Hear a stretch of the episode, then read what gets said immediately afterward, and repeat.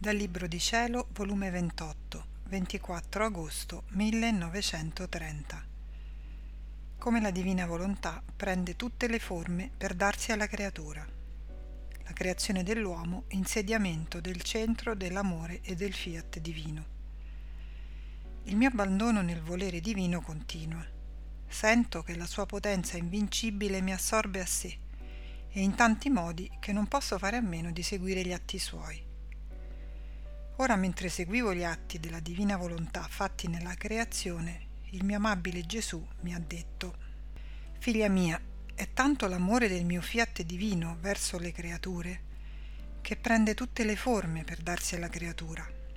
Prende forma di cielo per rimanere steso sul suo capo e col rimanere perennemente disteso lo abbraccia da tutti i lati, lo guida, lo protegge, lo difende senza mai ritirarsi rimanendo sempre cielo per formare il suo cielo nel cuore delle creature. Prende forma di stelle e dolcemente fa scendere il suo mite scintillio sulla creatura per carezzarla col suo bacio di luce e dolcemente insinuarsi perché formi le stelle delle più belle virtù nel cielo dell'anima sua. Prende forma di sole per irradiarla di luce e scendere col suo calore vibrante nel fondo dell'anima e con la forza della sua luce e calore forma le tinte dei più bei colori per formare il sole del suo fiat nella creatura. Prende la forma di vento per purificarla e col suo impero, soffiando, mantiene accesa la vita divina e come soffia, così la fa crescere nel cuore della creatura.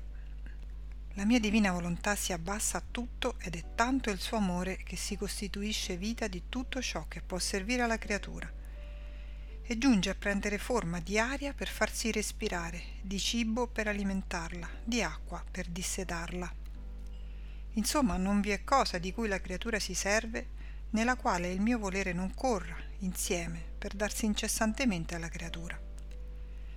Ma come corrisponde ai tanti molteplici modi che il mio fiat prende per assediare la creatura, alle tante forme amorose, affinché se non la riconosce in un modo la riconosca in un altro, se non le fa breccia una forma, le faccia breccia un'altra, per ricevere almeno uno sguardo, un sorriso di compiacimento, un invito per farla scendere nell'anima sua a regnare, un grazie di riconoscenza alle sue tante follie d'amore? Ahi, quante volte la mia divina volontà rimane senza che la creatura faccia nessuna attenzione, quale dolore, come ne resta trafitta. Ma con tutto ciò non si arresta, continua incessantemente con la sua fermezza tutta divina a far scorrere la sua vita divina in tutte le cose create, per porgere sotto il velo di esse la sua vita a tutti, aspettando con pazienza invincibile chi la deve riconoscere e ricevere, per formare la sua vita nelle apparenze e forme umane e così regnare completamente in tutte le cose da noi create. Dopo ciò seguivo la divina volontà negli atti della creazione e giunta nell'Eden dove fu creato l'uomo, il mio sempre amabile Gesù ha soggiunto Figlia mia, la creazione dell'uomo fu il centro dove il nostro fiat e il nostro amore si insediarono per tenervi la loro sede perenne. Il nostro essere divino aveva tutto dentro di noi, il centro del nostro amore e lo svolgimento della vita del nostro volere. Col creare l'uomo volle formare il secondo centro del nostro amore, per fare che il nostro fiat potesse svolgere le vite umane col suo impero e dominio, come faceva nel nostro essere supremo. Perciò tu devi sapere che nel creare Adamo tutte le creature venivano create in lui. Tutte ci furono presenti, nessuna ci sfuggì. Amavamo come lui e in lui tutte le creature.